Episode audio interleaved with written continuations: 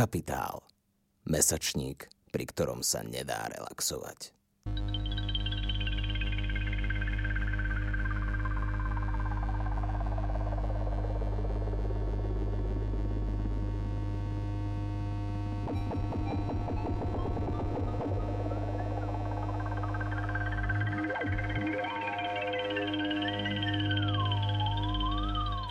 Zdravím vás pri počúvaní ďalšej epizódy ekologického podcastu Klimax, ktorý vychádza pod hlavičkou angažovaného mesačníka Kapitál.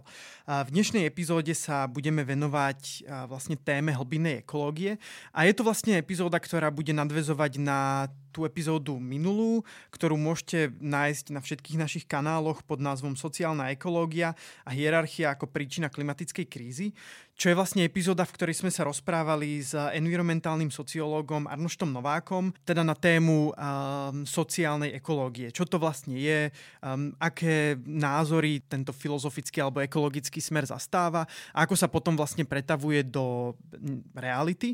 No a dnes sa budeme na veľmi podobnú tému rozprávať s docentom Bohuslavom Binkom, ktorý pôsobí ako prodekan na Fakulte sociálnych štúdií na Masarykovej univerzite v Brne. No a teda téma, ktorú budeme rozoberať dnes, je hlbinná ekológia. Teda nejaký iný prístup k ochrane prírody.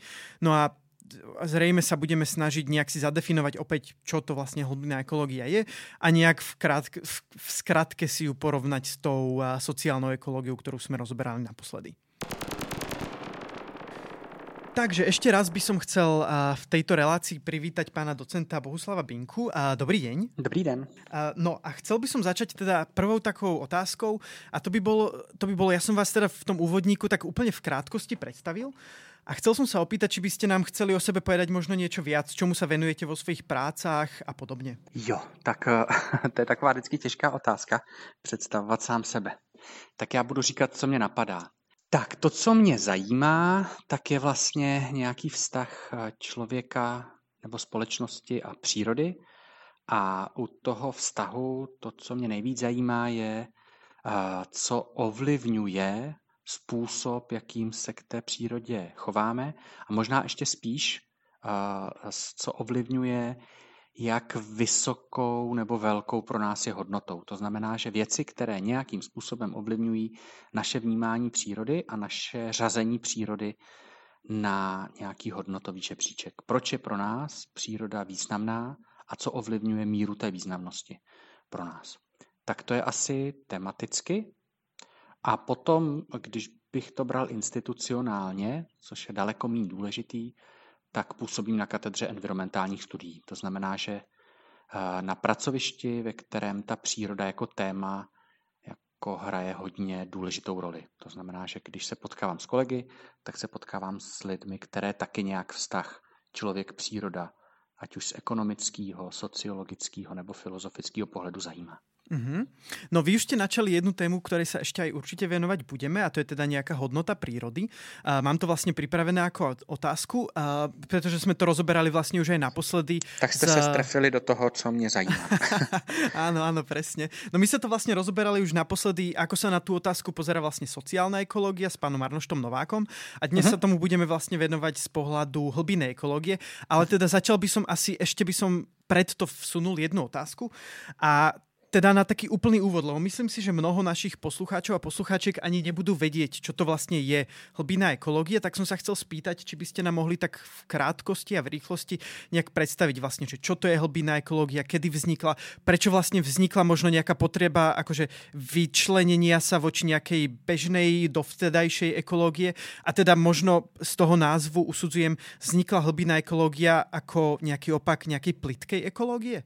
No, tak jo, tak to, to, ta otázka může mít jakoby rovinu nějakou obsahovou, to znamená, že co je na hlubinné ekologii jako nejdůležitějším rysem nebo nejdůležitějšími rysy. A může mít jako historickou, jak vlastně hlubiná ekologie vznikla. Obě dvě jsou asi trošku odlišní. Tak já začnu možná tou obsahovou. A, a když bych měl někomu, kdo o hlubiné ekologii nikdy neslyšel, nějak přiblížit a, to jádrové poselství, tak asi zní a formuloval to Arne Ness, abych eh, se netvářil, že jsem to formuloval já, tak to formuloval Arne Ness a myslím si, že to nejdůležitější na poselství hlubinní ekologie. A otázka je, jestli potom s tím třeba souhlasím, nebo souhlasíme s tím, ale, ale popisně to nejdůležitější je, že vlastně říká, nejde o to, jak, jaké hodnoty přiřazujeme v tom světě těm jednotlivým skutečnostem a přírodě a společnosti a, a blahobytu, ale jde o to, jakým způsobem se na přírodu díváme a podle hlubiny ekologie se na ní díváme příliš jako rozumově, rozumem a podle hlubiny ekologie se na ní díváme příliš jako individualisticky, že vidíme ty jednotlivé prvky světa kolem nás, ale nevidíme celky, nebo nám unikají celky. A jak to změnit, eh, tak hlubina ekologie říká, je potřeba eh, jako, jako důležitý způsob vztahování se ke světu a vnímat emoce a práci s nimi. Neboli eh, chyba toho současného vnímání a vztahování se ke světu je, že neklademe důraz na emoce a na nějakou kultivaci emocí. A tady ty emoce, ten dnes říká, že nejdůležitější je v cítění, nějaký napojení se emocionální na ty druhý, tak tady ty emoce je potřeba kultivovat, stejně tak, jako jsme skultivovali náš poznávací aparát jakoby rozumově empirický. Že jsme, jinými slovy zase nezříká, my jsme se strašně zlepšili v tom, jak poznáváme svět, jak funguje, ale vlastně jsme zůstali v, v, v hodně nerozvinutý v tom emocionálním. Takže hlubina ekologie je o tom změnit optiku vztahování se ke světu a zahrnout do ní a emocionální složku. Tak to asi obsahově. Ona má daleko víc rovin, jo, ale tuhle tu považuji za nejdůležitější.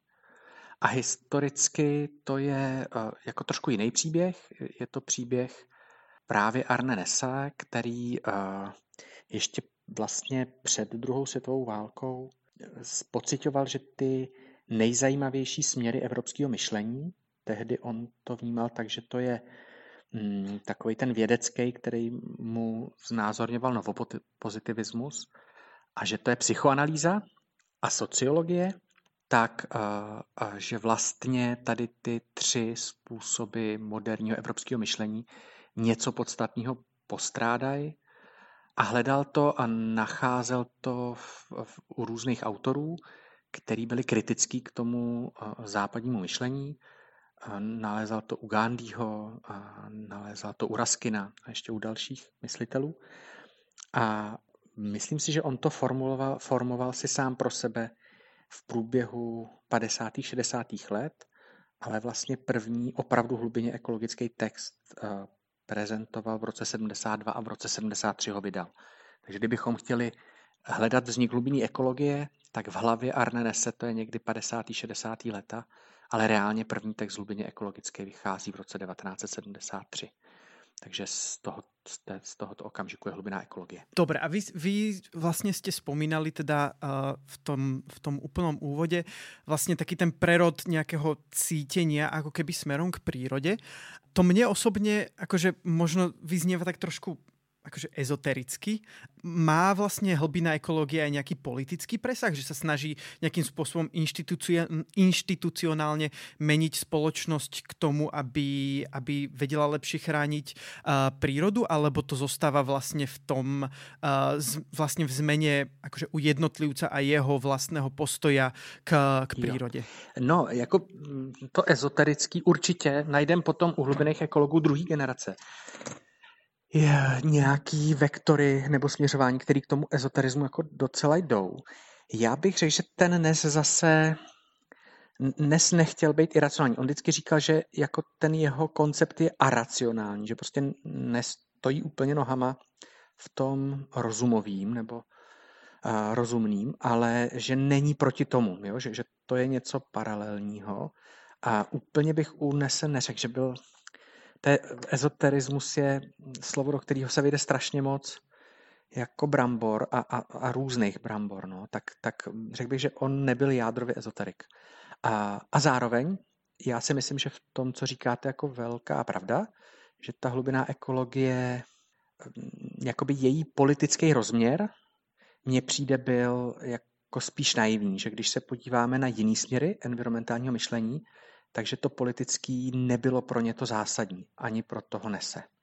Jo, a takže mm, já úplně necítím, že by aspirovali na jako nějakou společenskou revoluci. Jo? Spíš to je proměna třeba i sdíleného vidění světa, ale je to proměna té optiky, jak vnímáme svět, není to proměna toho, že ten svět nějak jako z, zrekonstruujeme, přestavíme, politicky předěláme. To tam, u některých autorů to je, ale, ale je to spíš slabší jo, v porovnání s tou sociální ekologií. A vy už ste, vy ste spomenul teda teraz nejakú druhú generáciu hlbinných ekológov. Mohli by ste ešte dať takýto možno nejaký krátky historický exkurs do toho, že ako sa možno vyvíjali, vyvíjalo to hlbino-ekologické myslenie v priebehu vekov, že ako inak nazerali jednotliví autory a možno autorky na, na práve různou problematiku? Arnenes eh, vlastně ten text eh, publikoval v tom roce 73 a zajímavé je, že prvních třeba pět let po tom, co ho publikoval, tak bylo spíš ticho, že to vlastně nikoho úplně neoslovilo. A vlastně se čekalo. A, a na konci 70. let a na začátku 80. let se najednou, zejména ve Spojených státech, ta optika jako hodně mění. A k Nesovi začnou tendovat dvě skupiny lidí. Ta první dřív, ta druhá trošku později. Nejdřív na konci těch 70. Uh, začnou Onesovi psát sessions s Devalem, což jsou vlastně ti hlubní ekologové té druhé generace, mm, jakoby nesovské. Ale začnou o něm psát vlastně až skutečně na konci 70. let, takže on si docela počkal, než měl nějaký ohlas. A, a tam to nějak zarezonuje v tom akademickém prostředí. A v roce 80 se stane prezidentem Spojených států Ronald Reagan. A ta Eh, eh, politika jeho předchůdce, to znamená, že politika, že vlastně se snaží stát a společnost podporovat environmentální směřování, tak končí. A teď spoustu environmentalistů amerických zažívá jako velký takový trpký nějaký zklamání z toho smíru s establishmentem a smíru s, eh, se státníma úředníkama, a najednou vidí, že eh, jejich snaha hledat kompromis eh, vede k tomu, že nakonec zůstanou na té nejblbější pozici výsledku. A najednou začnou toho nese vnímat jako něco, co je jakoby ideovým základem nějakého nekomfortního postoje, nějakého protiestablishmentového postoje. A ten nese, eh, stane hrozně populární pro ty aktivistické skupiny, který ho využívá jako nějaký základ nebo myšlenkový podhoubí nebo podnoží toho, co dělají. A najednou je ten strašně populární. Jo. Takže první polovina 80. let ve Spojených státech najednou se o Nesovi hrozně píše od Earth First až po akademický kruhy a, a ta hlubiná ekologie na několik málo let, ale na těch několik málo let jakoby má ambici se stát jako hodně pluralitní, širokospektrální a, mm, pohledem a to, co si z ní ty lidi berou, je odpor vůči mělký ekologii. Ne ty základy, které tvoří hlubinou ekologii, ale to, že nechce být mělká. A najednou se pod tím termínem deep ecology jakoby ona ztrácí ten svůj jádrový význam a schovávají se pod ní jako nejrůznější směry radikálního environmentalismu nebo ekologismu. Jo. A, a tady to období, ve kterým hlubiná ekologie zastřešuje všechny, nebo téměř, ne všechny, ale téměř všechny radikální proudy toho, toho zeleného myšlení, tak prostě trvá nějakou chvíli. Do doby, než ty hlubinní ekologové druhé generace začnou publikovat texty, které jsou hodně vyhraněný, hodně protihumanistický. A najednou třeba sociální ekologové nebo některý zelený feministický autoři, autorky, tak eh, cítí, že vlastně se nechtějí eh, jako prezentovat pod tady tím jménem, když se pod ním prezentují lidi, jako je Foreman nebo Charles Mans a další, který prostě píšou opravdu hodně protilidsky, jo? nebo v nějakých okamžicích prostě říkají, my jsme antihumanisti. Jo? Je důležitý, že hlubinní ekologie, že hlubiná ekologie má antihumanistický vlastně podton. A myslím si, že o, o, o nějakým zdraví toho radikálního environmentalismu ve Spojených státech svědčí to, jak potom rychle má potřebu se vymezit vůči tady tomu mizantropickému a hlubině ekologickému tónu a tam dojde k rozkolu a od toho rozkolu, který je 87 zhruba, tak od toho rozkolu zase hlubiná ekologie znamená jakoby to jádrový hlubině ekologický. To znamená, že ten původní nesovský koncept úzkého směru uvažování. Jo? Už to není jakoby zaštiťující pojem pro, pro velkou část těch radikálnějších eh, environmentalistů, ale už je to zase jenom hlubiná ekologie v tom úzkém slova smyslu. No a keď sa takto vlastne hlbina ekológie ako keby očistila, by sa dalo povedať, ostal nám nejaký názov, ktorý by sme mohli priradiť práve tomu, čo zostalo už mimo toho, tej, tých hraníc hlbinej ekológie? Mohli by sme to nazvať nejaká antihumánna ekológia alebo niečo takéto? A, no, ale pozor, on ten prostě dnes uh, má štěstí i smůlu, že žil strašně dlouho, že to všechno, že to všechno vlastně byl u toho. A on dnes, když tady probíhaly ty rozkoly, a, a, a pozor, to nebylo od něj pragmatický, jako dnes je hodně upřímný autor a hodně upřímný myslitel, tak když probíhaly tady ty rozkoly, tak uh, uh, on vlastně říkal, pro mě hlubiná ekologie neexistuje jako jednotný směr. Já jsem strašně rád, když někdo mě kritizuje a vytváří novou hlubinou ekologii, protože to nejcennější na myšlení evropským a na myšlení vůbec je pluralismus. Takže jakoby dnes vždycky, že ho někdo napad nebo nějak kritizoval, tak říkal super a máme 118 hlubinou ekologii a je dobře, že jich je 118 a když jich bude 119, tak to bude ještě lepší. Takže on byl zase jakoby hluboce jako pluralitní, ale to v sebou neslo i to, že i toleroval ty jako antihumanistický hlubinný ekologie, no, že jemu nevadili, jako je, on se proti ním nikdy nevymezil nějak jo, radikálně, nebo že by prostě řekl, tohle ne. Mm-hmm. To, to jsem od něj nikdy ne, ne, nezažil vlastně. A bol, boli hlbinní ekológovia, ktorí sa dokázali nejak radikálně vyhradiť voči tomuto antihumanizmu? No určitě tam v tom směru, ale jako z mýho pohledu ta hlubiná ekologie trochu, a teď já nevím, jestli bych to nazval antihumanismus, jo, ale uh, uh, jako hlubiná ekologie podle mýho názoru, zejména ta ponesovská, má jako náboženský rozměr, ale náboženský jako v jiným slova smyslu, než se běžně, než tak máme běžně jakoby za, za to. Jo. Pro mě je třeba Lenin jako komunistický myslitel jako vlastně spíš náboženský myslitel než nenáboženský. Že pro něj nějaká idea a nějak zůstajme u toho slova možná idea. Pro něj ta idea toho komunismu, té krásy toho komunismu je daleko víc než životy lidí tady a teď. Takže když mu psali, že prostě je strašný, že tam musí vyvražďovat nějakou vesnici eh, s kulakama, tak on psal, představte si, jak nádherný bude komunismus a jak strašně málo proti němu je to, že teď někdo umře. Takže pro něj ty ideje byly víc než ty žitý lidi. A já si myslím, že hlubiná ekologie mm, má v sobě trochu tady toho, a on nemusí mít takhle radikálně mm, jakoby ošklivý podoby, ale někdy si vybíráme mezi tím nějakým světem těch ideálů a, a toho jako možného v budoucnosti a, a tím světem ideálů a ideí a mezi světem, žitým světem lidí. Jo? A podle mě uh, uh, humanismus ne ten z pozdní renesance, nebo to, ale humanismus volí lidi a ten náboženský ideový pohled volí ty ideje. A hlubina ekologie si myslím, že má tady ten náboženský prvek. Uh-huh. Uh, dobre, my, my sme sa popravde trošku už uh, moc zakecali, mám teraz pocit, ja tu mám... tak ja sa omlouvám.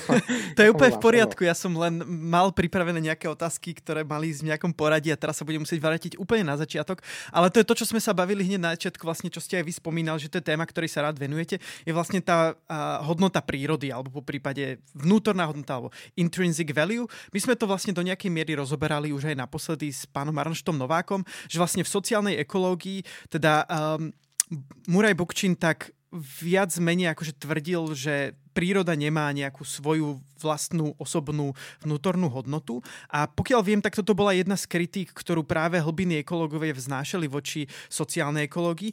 A tak by som sa najprv tak možno zo široka spýtal, že prečo by vôbec mala mať príroda hodnotu a ako vlastne ju môžeme chrániť, ak ju akože nemá mať a ak ju má, tak akú má hodnotu. A vlastně ako na to potom nazerali hlbiny ekológovia? Tady to může mít dvě roviny. Ta první je nějaká jakoby objektivní, že bychom si prostě postavili do pozice nějakého boha a pak řekli, příroda má hodnotu. Já bych se tady té pozice trochu bál z ní vystupovat, že úplně jako necítím, že bychom byli v roli nějakých bohů. Ale pak si můžeme položit otázku, jestli minimálně lidi přírodu jako hodnotu nevnímají. Jestli pro nás nemá tu hodnotu v tom smyslu, že ji jakoby cítíme jako hodnotu, že prostě ji vnímáme jako hodnotu. A tady u toho mm, vlastně člověk, který s hlubinou ekologií sympatizoval, Richard Silvan, tak uh, udělal takový myšlenkový experiment, se kterým potom si hrál uh, s různýma uh, lidma, s, s různýma skupinama lidí. A ten experiment se jmenuje experiment posledního člověka a on vlastně říká, představme si, že lidstvo technologicky neskutečně vyrostlo, ještě oproti tomu, jak je na tom dneska, a má technologicky obrovskou moc. Ale zároveň začali, přestali se rodit děti a tak lidstvo vlastně postupně mizí z toho světa. A my jako konkrétní člověk, já nevím, Tomáš Oplatek, zůstal jako poslední žijící člověk, který má ale k dispozici obrovský technologické možnosti a má tlačítko, který když zmáčkne, tak v okamžiku, kdy umře, tak to tlačítko ještě počká dva roky a potom zničí veškerou, a, veškerý život na Zemi. A, a ten Silvan říká, představte si, že jste ten člověk a že máte možnost, že po vaší smrti, až, až když už tady nebude žádný člověk, nikdo, kdo by to nějak oceňoval, tak se vlastně zničí veškerá příroda. A kdyby jsme cítili, že příroda nemá hodnotu, tak bychom ne, necítili vůbec žádný odpor to tlačítko zmáčknout. Ne, nemělo by to žádný význam, jestli bude zmáčknutý nebo ne. Ale většina lidí, naprostá většina lidí, zmáčknout to tlačítko v tom experimentu bude mít problém. Protože prostě tu přírodu necítí jako něco, co je lhostejný, co, co nemá žádnou hodnotu. Teďko ne objektivní, ale pro nás. Jo. Takže já bych řekl, že nevím, jestli má příroda objektivní hodnotu, ale když se budeme dívat do duší lidí nebo do myslí lidí, to je jedno, do toho, jak to lidi mají, tak pro většinu lidí bude mít příroda hodnotu. Oni budou jako hodnotu vnímat. Nebudou vůči ní lhostejní. Takže ne, nemůžeme říct, příroda má objektivní hodnotu, ale můžeme říct, pro většinu lidí příroda má nějakou hodnotu. Uh, dobre, no a teda hlbinná ekológia sa na, to, na túto problematiku pozerala ako? Teda ona uznávala vnútornou hodnotu přírody, ano? Uh-huh, uh-huh, ano, hlubiná ekologie. Já bych řekl, že roz...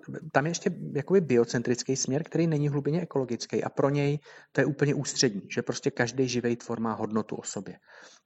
A hlubiná ekologie to možná jako cítí jinak. Hlubiná ekologie říká, a když začneme chápat sami sebe ne jako individuální ze světa vytržený částečky, ale prostřednictvím vcítění, prostřednictvím nějakého emocionálního napojení na svět. Začneme vnímat, že jsme jakoby součástí širších celků, že vlastně Binka není Binka jako ten jednotlivec, ale když je v, ve skupině dalších lidí, tak najednou v té skupině se začne trošku proměňovat, protože prostě ta skupina spolu s ním vytváří nějaký pole, který jako ho zase mění. Takže já v tom, když půjdu do třídy, ve kterým jednomu člověku zemřel blízký člověk, tak to bude jiný člověk, který tam bude, než když by mu nezemřel. Jakože jsme prostě propojení. A dnes říká představa, že budeme ničit přírodu, že prostě, nebo že postavíme jatka u města a v těch jatkách budou pracovat lidi, kteří tam každodenně useknou tisíci zvířatům hlavu, že se to nějakým způsobem, a pozor, tady ne ezotericky, jo, že se to nějakým způsobem neotiskne do toho světa a do, do těch dalších lidí, kteří v tom městě taky žijou. Nebo že se do mě neotiskne to, že na té přednášce mojí je několik lidí, kteří mají zrovna blbou náladu, tak je iluzorní. Prostě my jsme propojení. Tak, tak eh, dnes říká, že ty celky, že, že to propojení těch jednotlivých individuí do celků jakoby spolu vytváří novou kvalitu a novou hodnotu. Takže příroda je hodnota v tom, že vlastně spolu s náma tvoří něco jiného, než jsme jenom my sami. příroda je uh, způsob, jak vytvářet vyšší celky, jak, jak mít přístup k tomu, že jsem jakoby vyšším celkem a to samo o sobě je hodnotou. Dobre, ďakujem veľmi pekne. Ja by som sa teraz presunul naspäť k tomu, k, opäť k téme, ktorú sme už rozoberali a to bol vlastne taký ten antihumanizmus. A ja čo som si dohľadal, tak vlastne, vy už ste ho už aj spomenuli, vlastne Dave Foreman, ktorý bol, myslím, uh, takým vedúcim alebo náčelníkom, neviem konkrétne, aký, aký titul mal, uh, tej americkej Earth First a on mal také akože veľmi silné že antihumanistické vyjadrenia, akože také doslova, že podporoval, akože myslím, že AIDS, myslím, spomínal, že to je akože nejaký samočistiací uh, prostriedok prírody. Uh, myslím, že tam boli aj nejaké také dosť rasistické a uh, a antiimigračné vyjadrenia na, z jeho adresy prichádzali, myslím, že o nejakých genocídach hovoril, že to je akože dobré, že tí ľudia umrú, lebo vlastne akože aspoň ich bude menej potom. A ja by som to chcel postaviť akože do protikladu k tomu, pokiaľ viem, tak Arne Ness a George Sessions, oni spísali takých, také základné body hlbinej ekológie a tam myslím hneď v prvom bode je, že život má hodnotu sám o sebe, čo je vlastne opäť toto, o čom sme sa teraz bavili, že ako toto vôbec mohol niekto pod seba subsumovať? Lebo mne sa to zdá vlastně vzájomně se úplně vylučujúce. Tak u toho Davea Foremana já se pokusím, abych byl stručný zase, abych do toho nezapadl. Ale Dave Foreman viděl ten svět vlastně v nějakým slova smyslu nesovsky. On si to posunul, ale viděl ho trochu nesovsky. Ale posunul si to po svým. A, nezvlast, teda a Foreman vlastně říká, Existují na světě dva jako řády nebo dva systémy. A ten první systém, to je divočina. To je prostě divoká, eh, žitá příroda. A tady ten systém ukázal, že dokáže na té zemi přetrvat miliardy let. Vlastně nic ho nedokázalo z té země smést. Prostě živá, divoká příroda je systém, který tady dokáže po další miliardy let přetrvat a přinášet jakoby krásu, radost, bla, bla, bla. A kromě toho je civilizace, ale civilizace, i když teď ji vnímáme jako něco silného a něco pro nás třeba příjemného, hezkého, tak civilizace není dlouhodobě udržitelná. Civilizace je založená na tom, že bude žít člověk, ale člověk jakoby součást přírody. Takže civilizace je prostě jenom taková, je takový zdání, takový přelud. Jako. A, Nes říká, a Foreman říká, to je přelud, který vlastně ohrožuje a ničí a poškozuje to jediný reálný, co dlouhodobě přežívá, přetrvává a, a může vytvářet něco nového a to je ta jakoby divočina nebo divoká příroda. A tudíž jako lidi máme na výběr přidat se buď na jednu nebo na druhou stranu. Mimochodem, já nevím, jestli v tom taky cítíte takový jako hodně dualistický, takový hodně svět je dobro zlo, jo, ale to tam myslím, že trošku je. A, a, ale on byl o tady tom přesvědčený a potom ten jeho jakoby protilidský postoj byl založený na tom, že, že většina lidí bohužel se vybralo civilizaci a on ale nechce být na té špatné straně. On chce chránit to, co jediný je opravdovou hodnotou, tou pravou skutečnou hodnotou a to je příroda. Jo? To je ta divoká divočina nebo divoká příroda. A tudíž ten, kdo obhajuje civilizaci, obhajuje to, aby nás tady bylo 5 miliard, tak je ten, který obhajuje jakoby přeludy. Jo? Pro něj, jo? já neříkám, že s ním souhlasím, ale on to takhle cítil. Takže potom ten jeho antihumanismus nebo antičlověčenství vyplývalo z toho, že cítil, že většina lidí vlastně jde směrem k ničení toho jediného ceného, co tady na té zemi je. Jo. Já s ním nesouhlasím, jako nezby řek, no, tohle to já si nemyslím, ale je dobře, že tady je i takovýhle pohled na svět. A, a, a sociální ekologové šíleli, jo? nebo mnoho environmentálních myslitelů prostě bylo z toho nešťastných, ať už pragmaticky nebo hodnotově. Jo? Pragmaticky, že to odradí většinu lidí od ochrany přírody, a hodnotově, že vlastně nemohli přistoupit na to, že bychom se na lidi dívali jako na nějaký hymis, který můžeme zašlápnout. No a George Foreman prešiel niekedy neskôr nejakým myšlienkovým prerodom, alebo sú toto myšlienky, ktorým uh, veril a za ktoré sa zasadzoval aj dlhšie? A potom by som mal k tomu On ještě... třeba opustil Erst First právě proto, že Erst First začali říkat, na sociálních otázkách záleží, Nemůžeme to brát tak, jako že to je souboj divočiny a, a člověka. Je potřeba se na to dívat jakoby systémově a, a, jiným způsobem a to Foreman nedal. Ale zase jako něco o něm vypovídá i to, že prostě odešel z Earth First a založil si svoji vlastní další organizaci.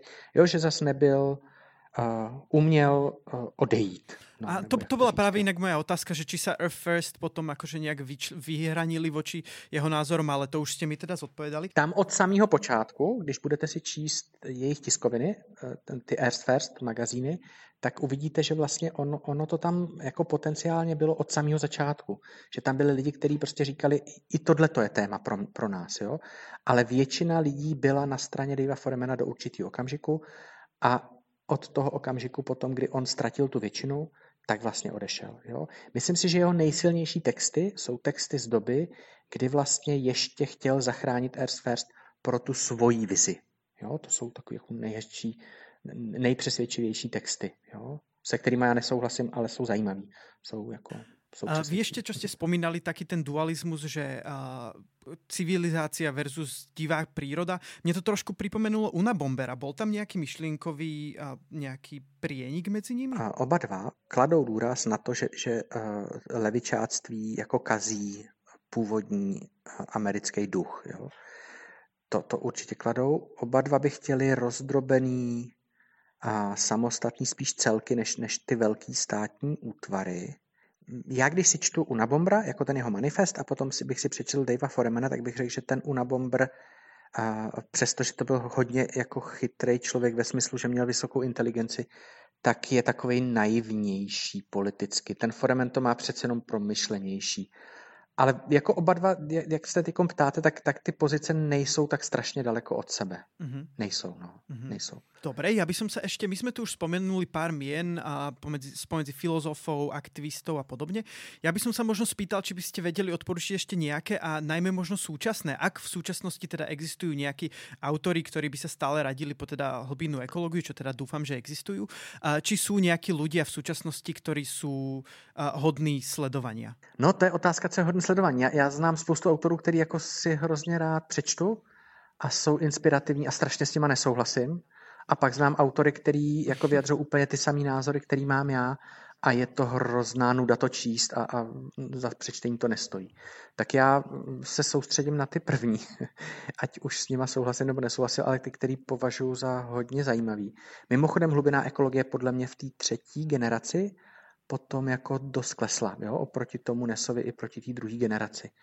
Já vlastně nesouhlasím, mm-hmm. nebo mám nějaký vnitřní výhrady i vůči Nesovi, hodně víc potom vůči té druhé generaci, ale vlastně mně přijde nejméně zajímavá ta třetí, jo? Nebo, nebo myslím, že se tam nějak mm-hmm. jako vyčerpala do nějaký míry. A, a, a to je teda ta současná, je ta třetí? Ano, ano, to, to bych jakoby nazval, že to je i ta současná. A potom, kdyby, já nevím, jestli se ptáte na nějaký radikály, který jdou tady tím směrem, jo? tady tím jako trošku antihumanistickým. Nie, právě, právě tak... naopak, ty, ty, ty som rád opomenul a právě skôr jako uh, nějaký lidé, kteří... Ne, já jednoho neopomenu, jednoho vám tam hodím a, a, a fakt stojí za přečtení a, a já s ním hrozně nesouhlasím, ale stojí za přečtení.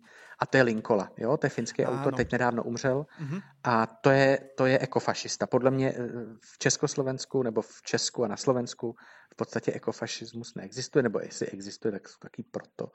Nějaký, prostě v tom environmentálním hnutí vůbec nemá žádnou sílu, jo. Ale Linkola je jako ekofašista, jo. Ten je takový, jako, že, že, že, že, že ten tam patří tady do toho, tady do toho ranku. Tak a kdo stojí za přečtení jo, z těch autorů? Hmm, tak mm, kdybych to bral filozoficky, tak určitě Latour, ten, ten jako, to je dobře si ho přečíst a dobře nad ním přemýšlet. Je trochu zkažený tou jakoby, já, já, já to nazývám francouzská upovídanost, jo, ale tak taky vošklivý, ale, ale stojí za přečtení určitě, jako, určitě jakoby. Já bych vzpomenul, teď, teď už je mu téměř 80, a Josefa Šmajze, což je takový systémový jakoby myslitel a ten určitě stojí za přečtení. A pak mě ještě napadá, nevím, proč mě teď napadl, hmm, a to, to je starší autor, ale podle mě taky hodně zajímavý. A je to autor knihy Overshoot. Ta knížka je zajímavá hodně, Overshoot. Přestřeleno, by se to dalo přeložit. A Katon se jmenuje. Mm-hmm. Ten autor. A mě teď hodně zajímají lidi, kteří přemýšlí o tom, prožívání environmentální a klimatické krize a co to s náma dělá. A těch taky není úplně málo. A ty většinou tady já čtu jakoby sborníkově nebo časopisecky. Jo? Že kdybyste mi řekl knížku, abych doporučil, tak to bude skoro vždycky zborník nebo časopisecký text. Dobre, tak ja by som mal na vás zrejme asi poslednú otázku úplne. A to by bolo možno, my už sme tu teda uh-huh. jediná zatiaľ nejaká organizácia, ktorú sme spomínali, tak bola Earth First, ktorá bola uh, nejak ovplyvnená vo svojom myslení uh-huh. a hlbinou ekológiu. A či by ste mohli spomenúť uh-huh. ešte nejaké ďalšie uh, po svete, ak sú nejaké známe, po prípade, ak vám napadne nejaký príklad, tak z Československa teoreticky. Když byste se podíval na Hnutí Duha, což je jedna z významných organizací environmentálních, v České republice, možná jedna z nejvýznamnějších v nějakých uh, dobách, tak uh, v Hnutí Duha v, hned na začátku po vzniku v roce 89, tak v první polovině 90. let tam byla celá sekce lidí, kteří uvažovali hlubině ekologicky. Takže jako třeba v Hnutí Duha tady ten směr chvíli žil, jo, třeba pět, sedm let. A takže třeba Hnutí Duha byla ovlivněna určitě first. Tady vyšel český sborník Myslet jako hora, který jako by za to, a potom John Seed, což je australský myslitel a hlubinný ekolog, tak tady měl nějaký texty a ty ovlivňovaly ty lidi, jo? ty český a slovenský environmentalisty. Takže hlubiná ekologie tady v tom slova smyslu a, a i v České republice žila. A potom určitě Sea Shepherd Society, tak, tak tam jako to hrálo taky jako inspirativní roli v, u organizací, které se zabývaly odlesňováním mm, deštných pralesů, ať už v Austrálii nebo v Jižní Americe nebo v Africe, tak mezi nimi prostě, oni tam ty hlubinní ekologové sami byli, jo, ale že, že i ty organizace jiný, které tam působily, tak taky byly ovlivněny myšlenkama. A, mm, já nevím, Arnenese, a Sešna, Devala, a, a, a Charles Mance nebo Foremana, prostě mm, ovlivňovalo to. 90. leta je hlubina ekologie jako dost významná. Když a mně se... ještě zdá, že na Slovensku, nevím, či poznáte, ale lesochranárské zoskupení Vlk, uh-huh, myslím, by se asi uh-huh. dalo zaradit. Juro Lukáč. No, Juro Lukáč jako specifický výrazný myslitel a určitě mu tady ty myšlenky nejsou, nejsou úplně vzdány. Zároveň je to, on je, on je technicky vzdělaný, a, a jo, jo, ale určitě je inspirován vydával důležité věci, důležité knihy z hlubiny ekologie. Ano. Áno, tam myslím nejaké preklady, myslím aj Arnene sa vyšli a takéto. Uh, dobre, to bude z mojej strany asi na dnes všetko. Myslím, že už uh-huh, sme asi naplnili náš ano, čas. Ano. Ja vám ešte raz veľmi, veľmi pekne ďakujem, že ste ďakujem. prijali pozvanie do relácie a tak ďakujem ešte raz do počutia. Mějte sa moc hezky, nashledanou. Takže to je z dnešného rozhovoru všetko a ja by som teda ešte úplne nakoniec opäť pripomenul nejaké podujatia, ktoré stoja za účasť. Uh, ako prvý tu mám vypísaný rakúsky Klimacamp, ktorý sa uskutoční od 1. do 5. septembra. Uh, bude to, pokiaľ viem, viac taký vzdelávací Klimacamp a na Facebooku ho môžete nájsť pod názvom Klimacamp by Vín. No a druhá vec, ktorú by som spomenul, bude pod Limity sme my od 3. do 6. septembra akčný víkend, takže opäť sledujte ich sociálne médiá a tam dohľadáte oveľa viac informácií. No a úplne na záver by som chcel ešte raz poďakovať všetkým ľuďom, ktorí so mnou spolupracujú na príprave tohto podcastu, čo je menovite teda Laura Kováčová, Páli Fábri a Peter Gmitro. No a samozrejme aj Marekovi Hudecovi, ktorý nám to celé nahral a postrihal.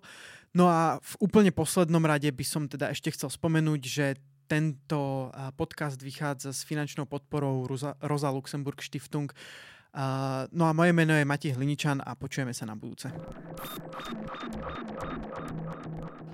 Počúvali ste Capitalx, podcast angažovaného mesačníka Kapitál, ktorý podporuje Rosa Luxemburg Stiftung. Viac článkov nájdete na webovej stránke www.kapital.noviny.sk, kde nás môžete podporiť napríklad objednaním predplatného. Ďakujeme.